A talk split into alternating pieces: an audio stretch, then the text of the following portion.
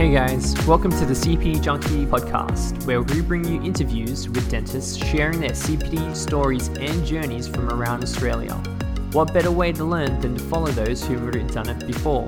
CPD Junkie is Australia's most comprehensive CPD, so head over to cpdjunkie.com.au and become a member for free to access the full features of the site.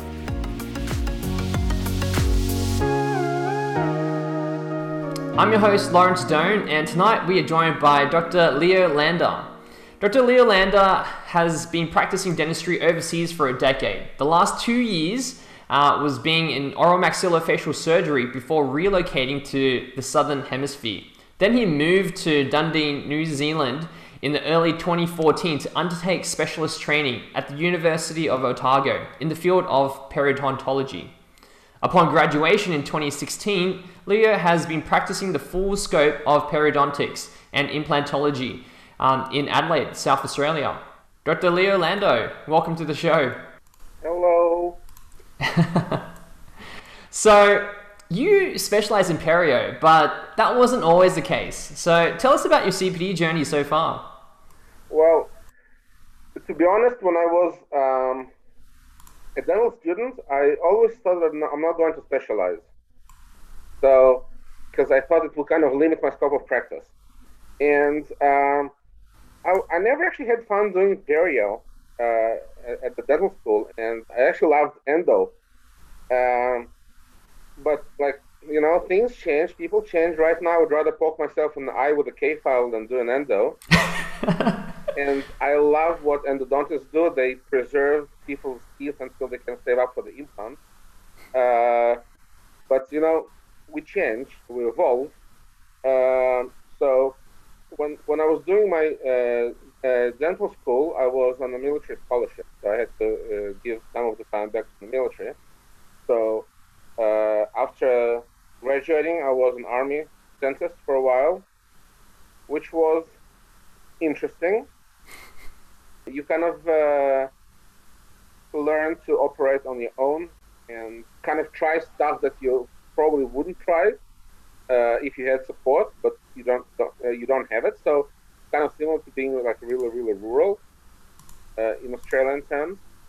And then I got accepted into uh, next step training program.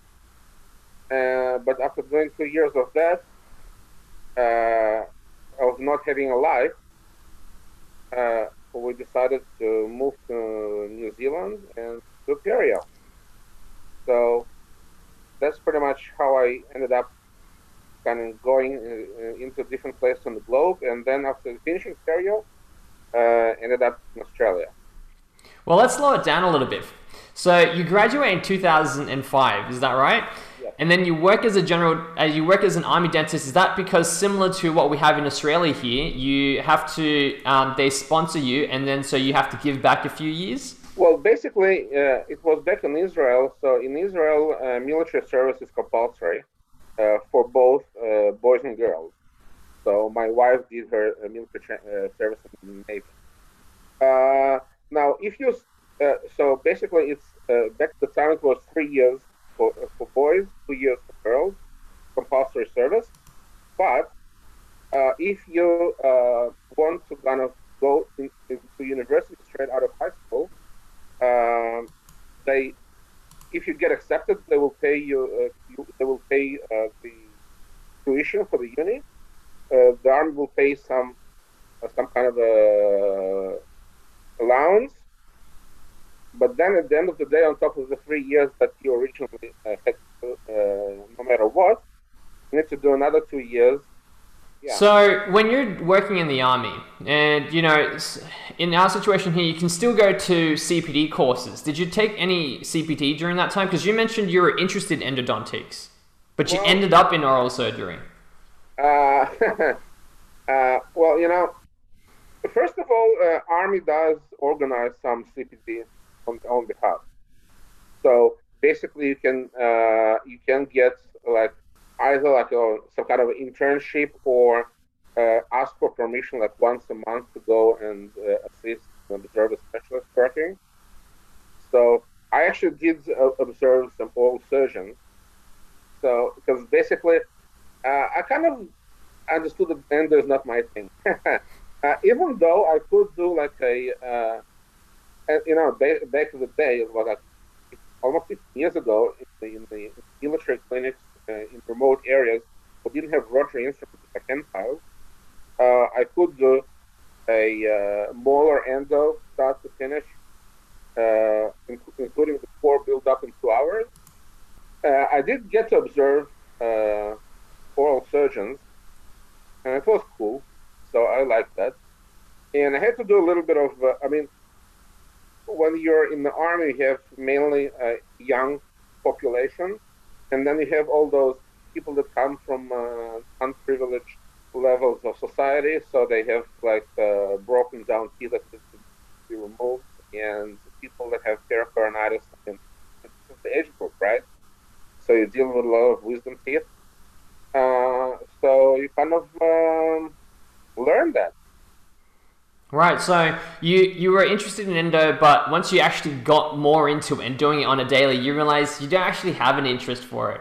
And at the same time, you've got the army's giving you training and internship, so you're dabbling in different. Are you having a rotation at different um, specialties? Is that what happens, or you're attending courses? You kind, of, you kind of after work. I mean, you know, university is really different to the real life afterwards. So whatever you get to experience at the uni, uh, it's not the same pace and it's not the same environment once you go out, regardless of whether it's public, military, or private. So after working uh, for a while on your own, you kind of get the gist of what you actually like doing on a more routine basis and what you don't like doing. What gives you more satisfaction, what gives you less satisfaction. Uh, so at the end of the day, you decide what you would like to uh, improve your knowledge at or get better at. And then you ask your superiors to allow you to kind of expand your knowledge in that field. So mm. you would ask them to kind of once a month come and observe uh, uh, surgeon uh, doing like sure yeah, so then you realize you have an interest in oral surgery or oromaxillofacial surgeon. You'd specialize in it, right? And from from us, for um, general dentists in Australia, that's like a lot of work. You have to go through a medical and then a dental um, kind of program. Well, in Israel, you don't have to do medical, so it's it's only a dental specialty. So you have to do uh, five years of training, and this is uh, this is quite intense. So if you're having like uh, you're doing a night shift, basically you're doing a 28-hour shift. So you start at 7 a.m. Uh, then you're kind of working either in the, in the theater or the outpatient clinic hospital. Then you the, the, the clinic finishes at like I don't know four o'clock, five o'clock in the afternoon. Then you stay for the whole night in the hospital. So basically, you deal with all the trauma and cases afterwards, infections, whatever. And then in the morning, you still have to kind of finish up whatever you started doing during the night. And then, then, and then you can go home at about 11 o'clock if you're done with that stuff to come back uh, the next day at 7 a.m. Wow. How were because you have an MBA as well, and did you get it at the same time as when you did your I did that during the, uh, my military service. So basically, you know, in, when you're sta- stationed in a remote base, you kind of start, well, you start your week at kind of Monday afternoon, and then uh, you kind of finished Friday morning, or uh, even Thursday midday. So basically, there's not not much to do on the base when you go home, and uh, it ends up that you have like three, uh, three days worth of weekends. And uh, for the first few months after uni, uh, it's fun because you get to play your PlayStation and uh. But then it becomes really boring because at, at the end of the day, you're not doing a lot of uh, comprehensive stuff. You're doing like basic stuff because, uh, you know, fillings, root canals, extractions, fillings, root canals, extractions. Uh, and you you kind of become dumbed down. So you need to have uh, your brain cells working. So my way of, my way of doing that is signing up for for an MBA program, and one of the university was uh, providing this program free of charge for military personnel. So I basically got my MBA degree for free. It was run during the weekend for two years. So it was fun. I mean, uh, getting exposed to other things and uh, starting thinking uh, in more of a uh, uh, understanding things from the business point of view. So yeah, so you've taken this MBA, but people would, you know, and you say you wanted because you wanted a better business literacy, financial understanding, and because you've had the spare time. I mean, do you actually feel it helped? You know, a lot of people say when it comes to business, it doesn't really help. You know, um, particularly if it's dentally related. Does do you find that the MBA was applicable in our dental environment? Uh, yes, it helped me not buy a practice. So uh, my first year in uh, private practice after I finished my uh, perio training. So, uh, but you know, when when you do have some uh, kind of business degree, you can actually read the financial uh, stuff provided by the selling party. So you, you don't really need some special advice from other accountants or lawyers or whatever. But the the sheer ability to read financial reports made me realize that I'm, I'm, uh, what the deal is being offered to me is far from being great. So I kind of politely walked away. At that point, uh, in, in uh, and then you know, uh, a year later, COVID happened. So I would be stuffed with a huge, huge loan and having not to work for a while, for a few months, that would have probably killed me financially. Hmm. yeah, I mean, it is an interesting times, isn't it? So, you know, in today's age, where there's so many kind of business business courses out there and videos out there, you know, do you would you think that for a graduate who might be interested in thinking, I I can probably do an MBA um, and now understand it more uh, would you say you actually don't need it, like you've just mentioned? Well, it, it did. It, it, did help me not make a, a, a, big mistake, financially speaking. So it was useful to an extent, and I mean, I did have fun uh, doing it, the program, and uh, it did uh, exercise my brain so it doesn't get dead during the army service. So uh, there's not too many negatives to it. So uh, I really enjoyed it.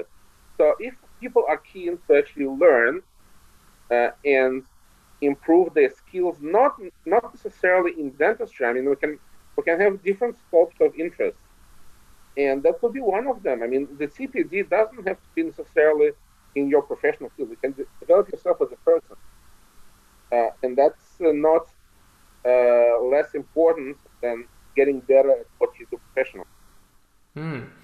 All right, so let's let's get into the perio. So you're you're an oral maxillofacial surgeon, but then you come to New Zealand to do perio. You know, what was first of all, I'm not a, a maxillofacial surgeon. I didn't finish the program. I quit after three years. so I don't want to uh, to to be sound like I have a degree that I don't have. So yeah. Uh, it was a shift of thinking. So you know, when you come from surgery to perio, you're like a pendulum. You just go from one side to the other. Because when you're a surgeon, uh, if you see a tooth with an 8 millimeter pocket and a little bit of mobility, you don't really think twice. You numb it up, grab your forceps, and uh, the tooth come, comes out in seconds.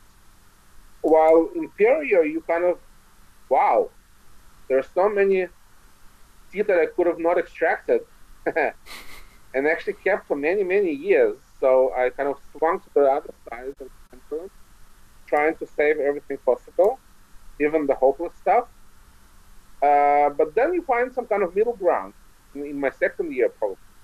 So kind of differentiate what teeth are worth fighting for and what that the patient would actually be uh, better off without. Right. So, you know, whilst your focus is in perio and implants, um, you still do wisdom teeth removals, you know. Um, do you think that can be kind of confusing for the referring dentist that might be sending it to you? Um, uh, no, I don't think so. Well, first of all, it's fun. I like it. Uh, second thing uh, is that uh, people that refer to me, they know my scope of practice. So, I mean, uh, it's not like uh, they're gonna send me a patient for a uh, for one thing and they they will get something completely different. so, yes, I, also get referrals for wisdom teeth, and it's not like I'm practicing out of my scope of practice. I, I, I just, you know, expand my scope of practice. Uh, mm. Not only to perio, but to other things as well. And, you know, in Australia, we're, we're also uh, registered both as specialist general dentist, and everything uh, in general dentistry is of practice. Um, the thing is that, you know, um, when I do perio, and sometimes, you know, people with uh, very bad caries condition, uh, wisdom teeth could be in the way of proper maintenance. And if I do perio in quadrants, or uh, actually I do two quadrants at a time, half mouth each time, I tell the patient that, you know, some teeth, or say like the wisdom teeth in that case, uh, they probably would be better off without them. And while we're numbing them up for of their face, might just as well use that uh, opportunity. Yeah. Yeah, to, to, to, to, remove those wisdom teeth at the same time. Mm. And I think it works for the benefit of the patient. It's not like I'm doing uh, a couple of MOs and DOs and uh, patient at the same time. But it, it's still within the scope of practice. My, my referrers know that. And I, I do have a couple of referrers that uh, they write in their referrals if you uh, think that some it might need to be removed, please send the patient back to. And that's fine. I, I respect uh, everything that uh, I get because basically without my referrals, I wouldn't be able to uh, provide for my family. Understandable. So, if they want to do the referral, them, uh, the uh, the extraction, this is perfectly fine if uh, they don't mind me doing that as part of the perio treatment, that is also fine.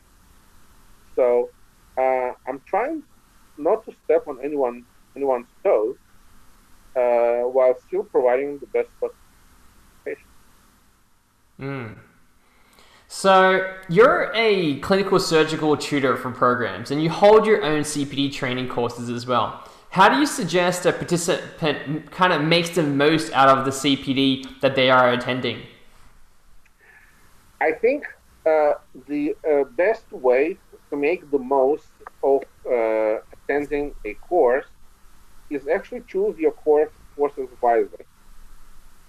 Uh, and what I mean by that is not choosing something that sounds cool and you've seen awesome uh, Facebook images of certain surgeries or whatever makeovers, but something that you actually are ready to uh, implement, which would you think that you would consider them to be your next step in your evolution as a clinician. So, you know, if you've only done like um, if you're if you're a new graduate and you've only done like a, couple of uh, single unit crowns during during a course on uh, full mouth rehab with total bridges from like seven to seven, while you're gonna have fun doing the course, because you'll be like, whoa, whoa, this is amazing, this is unbelievable. But at the end of the day, are you gonna do any of that the following Monday when it comes to your practice? Unlikely, because you've got some someone else's philosophy and knowledge, but your uh, experience so far hasn't prepared you to take that next step. Does it make sense? Yeah. So even though some things uh, sound really fun and awesome, and you would like to get there eventually, You just need to choose your courses, your CPD, according to the level that you're at at the current point, and matching uh, uh, matching to what you would actually want to do just tomorrow, Monday. And that way, you will see while you're doing the course, you're kind of listening to the lecture, to the presenter, and you think, oh, this is a nice thing. I, I, I, should try. I should have tried that on the patient that I saw last week. No? Mm. And the other thing to understand is that not everything that you hear in a course has to be immediately implemented. So, uh, if you get several points, bullet points out of a course, and you and it makes you change the way you operate or make you a better clinician, that's totally worth it. Yeah. I think you you touched on so many good points there. I think what you said is, you know, pick courses based around the things that you'll be able to implement back at your clinic. So, or maybe what your clinic is doing, and then build on that.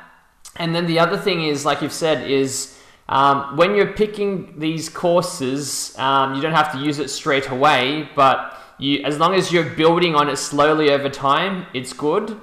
And there was that one more point that you were just saying. It's that um, you have to have some basis of understanding to really apply what you're learning. So, you know, when you're learning about implants and whatnot, but if you're not really learning a little bit about it along the way, you might not really understand it. It just might just hit you and then that's it.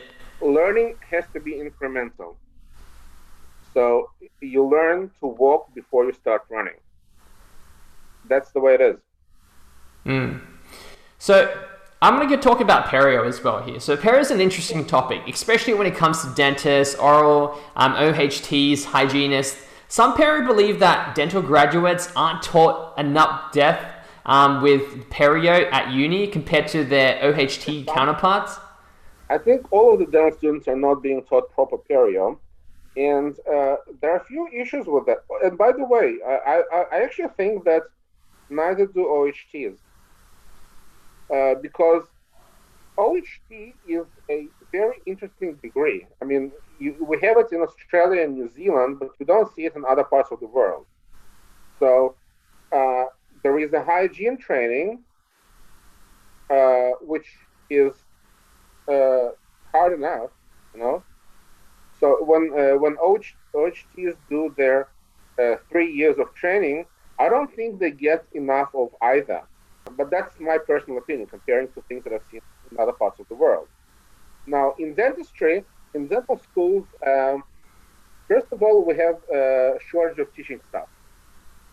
So at the end of the day, we get to the situation where uh, hygienists, well, uh, very experienced hygienists, they teach and supervise the uh, dental students for period. You know, it's kind of I'm, I'm, I'm not trying to put anyone down, right? But it doesn't kind of seem right to me. Uh, the other thing is in dental school, students are not interested in perio, and I wasn't interested in perio to be honest myself, because at the end of the day, in dental school, we are mostly caring about, or not caring about, but kind of driven by more immediate or instant satisfaction. So you have a, a, a hole in the tooth, you do a filling, and then, bam, the tooth is nothing more. Okay. You have a broken down tooth, you take the elevator and the forceps, uh, five minutes later, or if you're a student, 45 minutes later, the tooth is out. In perio, you do stuff without seeing it because subgingival, right? You don't see what you do. Uh, you don't do, you don't know whether you, whether you do it right. Um, and then, in order to see any kind of results, you need to wait for about three months for, for the first reevaluation.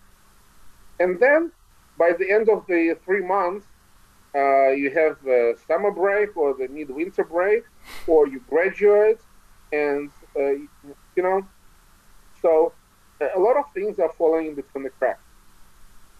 Uh, and at the end of the day, uh, the students come out without uh, understanding, and I'm not even talking about doing a career in clinical practice, but understanding how to do it or the principles of it. And uh, this is a problem of the system. Not, I'm not saying that anyone is uh, uh, they're just kind of letting it down, but the, the system is just designed that way, so uh, we don't get the students study. And mm. it is it is fundamental because at the end of the day, we can do a beautiful crown, but if the tooth has uh, uh, lost 80% of the bone support, it's going to find itself in the bin event. Yeah, no, I hear what you're saying. Do you think that you could, there would be any CPD that you know people might not benefit that you've not benefited from in your time? I think the the stuff that I've done that I haven't benefited from is uh, uh, cosmetic injections. I did the course probably like I don't know uh, ten years ago, and I haven't used that. Never done that uh, outside of the course. I planned to do it, but eventually I, I, didn't do it. And then when I started training in Max Factor, I didn't have it, uh, time to, to, to, sleep, not to do any cosmetic work. So, um, yeah, I mean, not every course that we take, we're going to find ourselves doing that.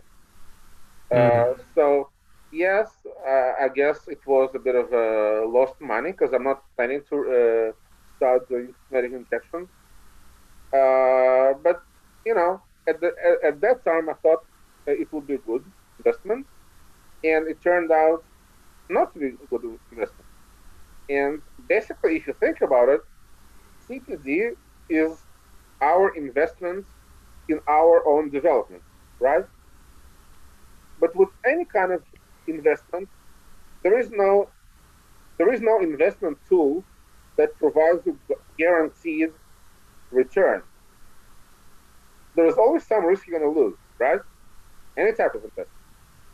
So, yeah, some of the courses uh, uh, are bad investment. Not because the course is bad, but because the, your plans didn't, uh, uh the stars didn't align a certain way and you ended up not doing whatever you learned.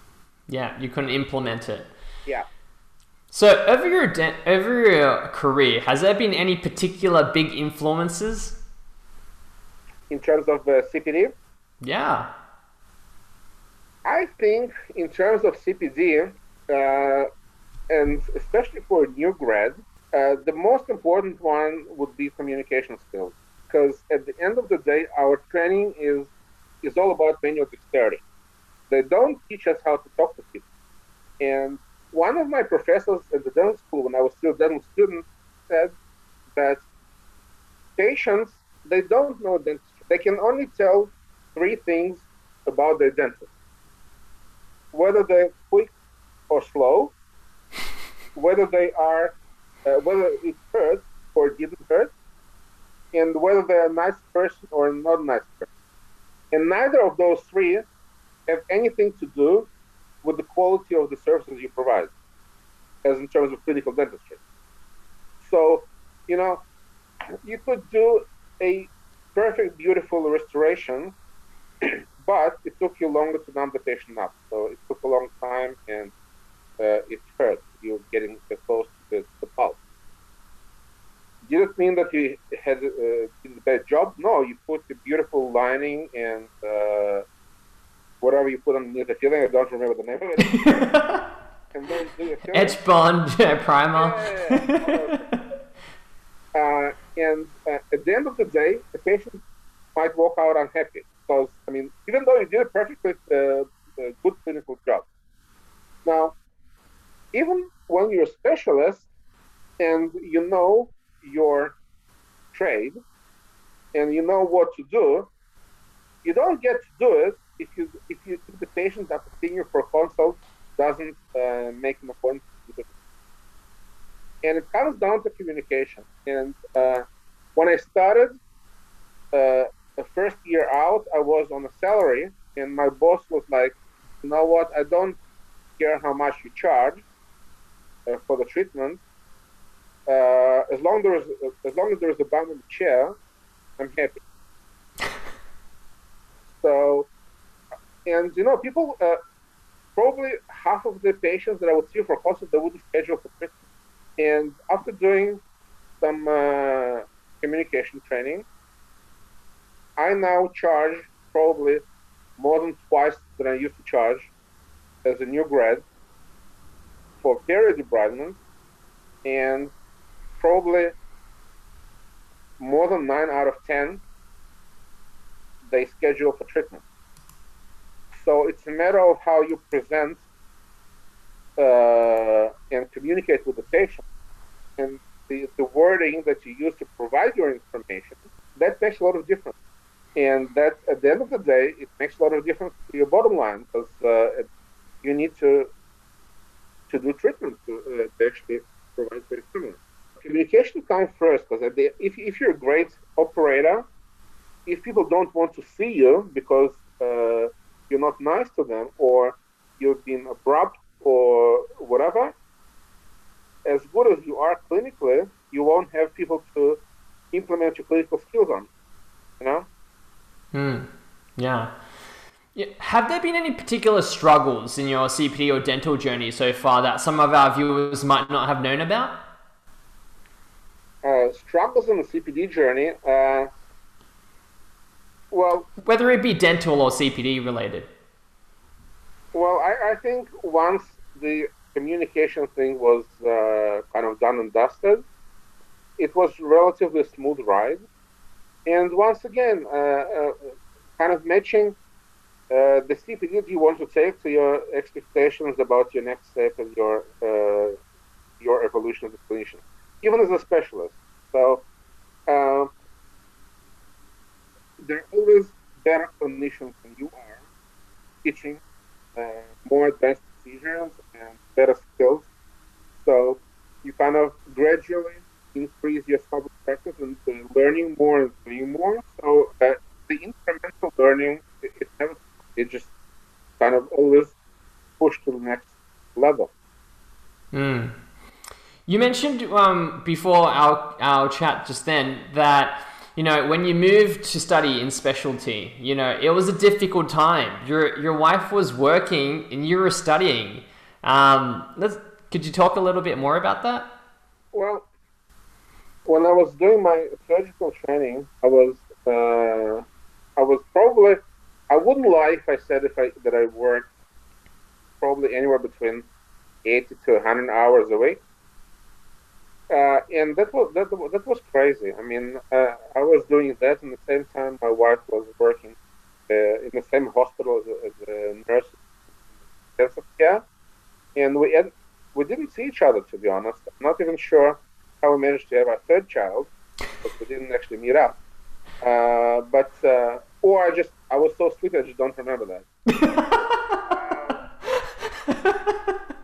so at the end of the day, we just had no life and then I decided, okay, so uh, if I if I don't want to continue uh, Max Fax, uh, and you know if we want to move uh, to another country, uh, being Max Fax, you need to have a, a, medical degree on top of your medical degree. Uh, sorry, a medical degree on top of a dental degree. So I was like, okay, so what's closest to surgery, but not surgery? I thought, okay, that's probably perio. So I applied, I basically just Googled the email addresses of uh, heads of perio programs in Australia. And when you live on the other side of the globe, when you say Australia and New Zealand kind of works together, you, don't realize that those are completely separate countries, like a few thousand miles apart. it, goes in the same sentence, Australia and New Zealand. Uh, and I was like, okay, my, maybe I'll just write to New Zealand as well. You know, as well. And uh, I got accept uh, got accepted into Griffith Uni uh, to do perio with uh, Prof. Ivanovski, Sasha Ivanovski. Uh, it was actually funny when I was doing my interview over Skype. It was like 3 a.m. back in Israel. so I was sitting in front of my computer with my shirt and tie and whatever, and undies underneath. uh, So yeah, so I got I got accepted at uh, Griffith Uni, and then sent me a, an email saying, "Congratulations, we're happy to offer you a place. Uh, please pay your forty-eight thousand dollars tuition per year." And then I got an email from New Zealand saying that uh, it was Professor Warwick Duncan. I've looked at your uh, credentials and whatever, and it looks like you have a good chance of uh, getting a scholarship. And I didn't even know scholarships existed, you know, for postgrads. So I looked it up, and apparently there was a doctoral scholarship at Otago Uni, which basically meant that uh, you don't pay tuition, and you get twenty-five thousand dollars per year uh, for living, which is tax-free. So you know, either paying 50 grand a year in Queensland versus receiving 25 grand a year in New Zealand. Multiply that by three years, uh, you don't have to have an MBA degree to understand. yes. I mean, the reason why I ask is because for many graduates, they reach a point um, now in their career when they're maybe three, four years out, and they're thinking about, do I specialize? And uh, like you in your situation, they might have a significant other that they um, might not be in dentistry and might not be able to understand. And so, for someone that's gone through it, that's why I asked you that question. You know, look, my wife, she is my rock, and you know we've been together for twenty years. We started dating when I was 21 and she was 18.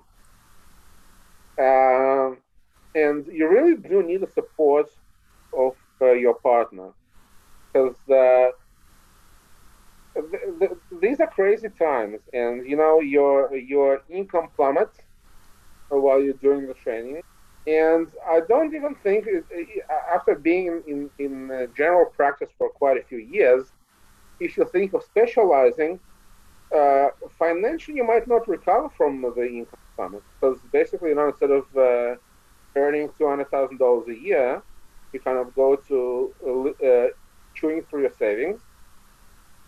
So, you know, uh, but it's it, it's not it's not about the income. Uh, even if uh, I mean, you need to like what you do. Uh, so when you wake up in the morning, I mean, it sounds really, you know, meme kind of thing, but you, you need to enjoy what you do. So if you get to a certain point in your career that you see that you're really, really not enjoying certain part, certain parts of your work, and you're really, really enjoying the other parts of your work, you kind of need to make up your mind when, whether you want to concentrate um, on certain things more. And you don't necessarily have to specialize. You can take courses to get you more knowledge in a certain field.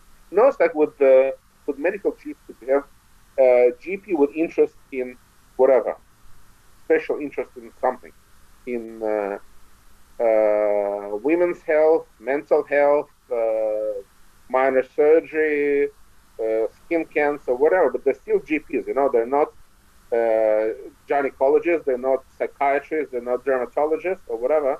But they they extend a certain field of their practice by doing more training in that field. So, yes, specialty does take a toll. It is fun. It, it, it is heaps of fun. It's tough, but it's awesome at the same time. Uh, but you know, some people cannot do it for certain reasons. If uh, if they have uh, family commitments or partner that is not uh, super supportive for financial reasons or whatever. It doesn't have to be a full-blown specialty uh, spread over three years. It can be courses in a certain field, and especially if you work in a um, not in a solo practice, but like in uh, practice with uh, several uh, several uh, providers, you can actually become your practices so-called special. So if you do more ortho, you can. Uh, I, I, know plenty of dentists that limit practice. You can limit your practice to whatever you want to within that multi-person practice. So they just offload some of their cases in that particular field to you, which is fine as well, uh, even without holding the specialist degree. Yeah, I mean, I think this is where the term, you know, a general dentist with special interests in something in particular comes about, yes. Or, or the term super GP gets thrown around. So let's talk about your ideal clinical or non-clinical day. What does it look like in five years' time, and you know what kind of courses do you want to be taking to kind of get you to that point? Um, I think there are a few courses that I would like to take.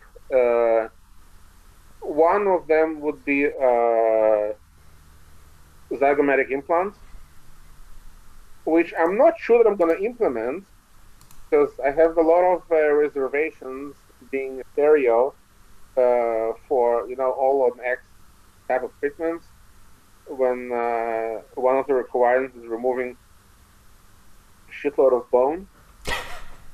And in perio we count bone in millimeters not in centimeters. Um, it's like a